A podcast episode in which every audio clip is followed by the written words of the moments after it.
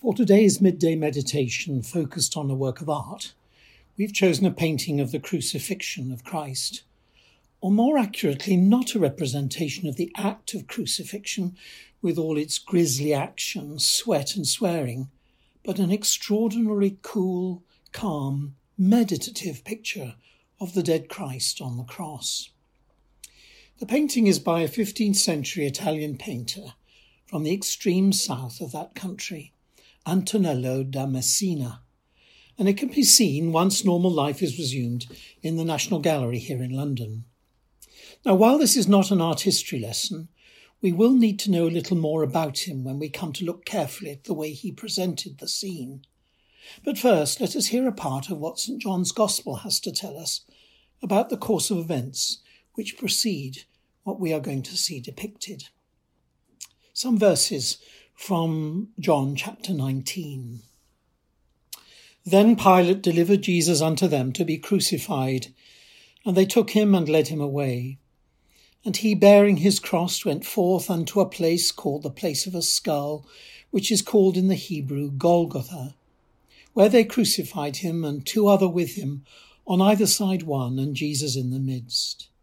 And Pilate wrote a title and put it on the cross, and the writing was, Jesus of Nazareth, the King of the Jews.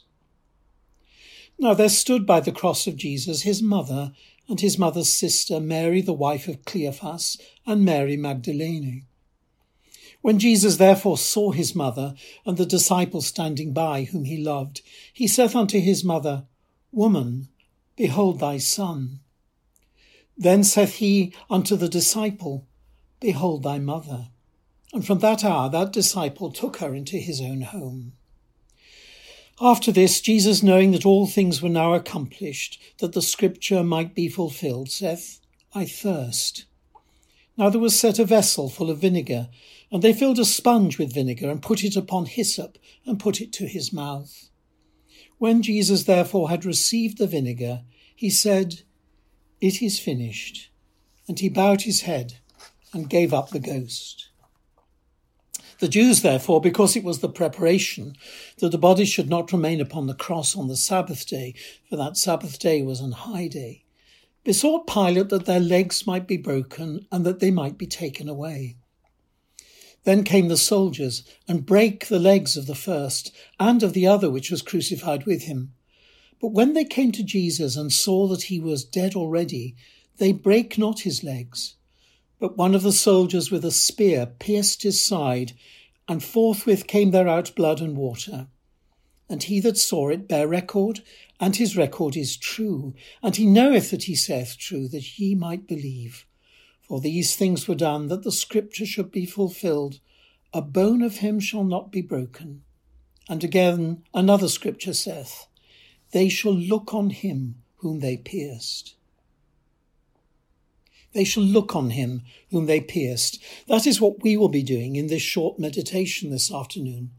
But first, a little about our artist, because his artistic formation has a bearing on how he presents his subject to us and on how we see it. Antonello was born in Messina in Sicily around fourteen thirty and was to become perhaps the most important early Renaissance painter in southern Italy. Evidence suggests that by about fourteen fifty, he was the pupil of a painter in Naples, where the paintings of artists from the Low Countries, Flanders and the Netherlands, were then fashionable. Certainly, Antonello's early works show a marked Flemish influence, inspired no doubt by exposure to paintings by Roger van der Weyden and Jan van Eyck in the collection of the King of Naples. He certainly studied the technique of the Flemish masters, as well as their minute observation of detail, but it may be an exaggeration to say, as some have done, that he brought oil painting to Italy. The use of oil-bound colours enabled him to make small-scale works, like the one before us, with miniaturist detail and subtle variations of tone and colour. In addition, one can perhaps attribute to a Netherlandish influence the calm expressions on the faces of his subjects and the overall tranquillity of his compositions. Shortly after our picture was painted in fourteen seventy-five, Antonello visited Venice, where he was most certainly an influence on, as well as being influenced by, his exact contemporary, Giovanni Bellini. The kind of landscape background we see in our picture, derived from Antonello's study of the Netherlandish masters, certainly had an influence on those of Bellini and his followers. Perhaps he also passed on to Bellini not only the technique of using oil paints, but also the principles of calmness on subjects' faces and in the composition of paintings that were to become such a feature of the Venetian school. Perhaps the most striking aspect of this little panel, its mere seventeen inches tall and ten inches wide, is the emptiness, the delicately coloured void that completely surrounds the figure of Christ pinned to the tall cross. Our viewpoint is from very low down, near to the barren rocky ground, so the top of the cross, which bears the body, is entirely above the misty horizon. In common with contemporary devotional image painters in the Low Countries, Antonello lifts the body of the Lord high on a gibbet far taller than mere reality and necessity dictates. What he would have us call to mind are Jesus' words of prophecy in Saint John's Gospel, in which he foretells his manner of death. "And I, if I be lifted up from the earth, will draw all men unto me." Just as Moses lifted high the bronze serpent in the wilderness to save the afflicted children of Israel, so is Jesus lifted high to save us from our sins and draw us into his outstretched arms, into the embrace of his love. The cross and the flanking figures of Our Lady and Saint John occupy a very narrow strip of foreground, while the beautiful, placid landscape, God's glorious creation, recedes almost endlessly in the space behind. In this narrow band, extraneous detail from the biblical narrative is excluded so as to concentrate our minds on Christ's sacrifice and suffering and focus our meditation. The low viewpoint also makes it seem as if we were looking up at a crucifix placed upon an altar. Perhaps it is my fancy, but the curving figures of Mary and John on either side seem to form the shape of hands cupped to receive a gift, or the bowl of a chalice made ready to receive Christ's precious blood. Thus are we reminded of the Lord's death celebrated daily as we make real in the present his saving sacrifice once offered, full, perfect, sufficient for all time. This theological statement in paint is very appropriate to where we are in our observance of Holy Week. Today we learn the lesson of the cross. We see the consequence of our sin loaded onto the frail shoulders of God's Son. We see a very dead body, pale, drained of blood, pierced in hands, feet and side. We see the skull of Adam, whose original sin is wiped clean by the lifeblood trickling down of the wood of the cross to bathe his bones where sorrow and love flow mingled down. On this day in Holy Week, we have yet to perceive the wonder of Christ reigning from the cross. Nor can we yet enter into the joy, the triumph and glory of Easter. Pinned before us is not a thing of beauty to delight the eyes. Christ's outstretched arms are emaciated. His head lolls low, and his body and legs taper down to his nailed feet without ingratiating or interesting curves. Today, we must confront the reality of death. And this is just what Mary and John are doing.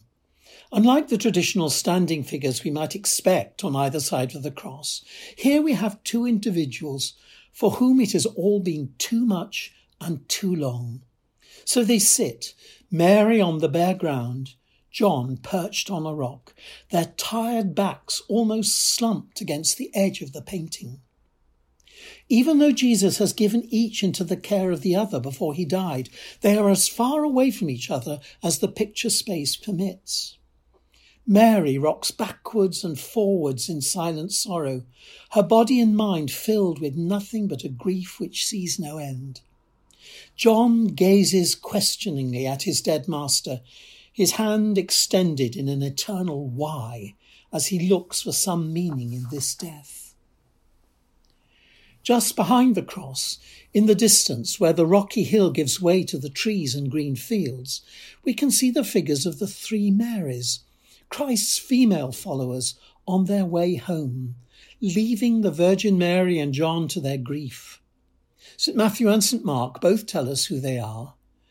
And many women were there, beholding afar off, which followed Jesus from Galilee, ministering unto him. Among which was Mary Magdalene, and Mary the mother of James and Joses, and the mother of Zebedee's children. Beyond these women we can see for miles a fortified harbour, ranges of hills, a distant sea, and yet more faint hills beyond. There are tiny, tiny people, even smaller than the departing Marys, some in boats, some gather around the gateway into the port. They are not us. They have no interest in what we are seeing, and in any case would have no understanding of its significance. The poet W H Auden summed it up in Musée des Beaux-Arts. About suffering they were never wrong, the old masters. How well they understood its human position. How it takes place while someone else is eating or opening a window or just walking dully along. Let us pray. O God, whose beloved Son once moved among men, and they would not know him, number us not, we entreat thee, amongst them, to whom still he cometh, and they receive him not, who now liveth and reigneth with thee and the Holy Spirit, God, for ever and ever. Amen. Lord Jesus, who hast called us to follow thee, whose call we have answered and striven to obey, grant that our love grow not cold in thy service, lest we cease to follow, nor that we follow afar off, lest in the hour of trial we deny thee, for thy mercy's sake. Amen. Lord Jesus, who wast silent when men nailed thee to the cross, and by pain didst triumph over pain, pour thy Spirit, we beseech thee, on us, thy servants, who suffer at this time of plague, that in quietness and courage and obedience we may see thee triumph again, and bring us to thy health and salvation, who livest and reignest in the glory of the eternal Trinity, world without end. Amen.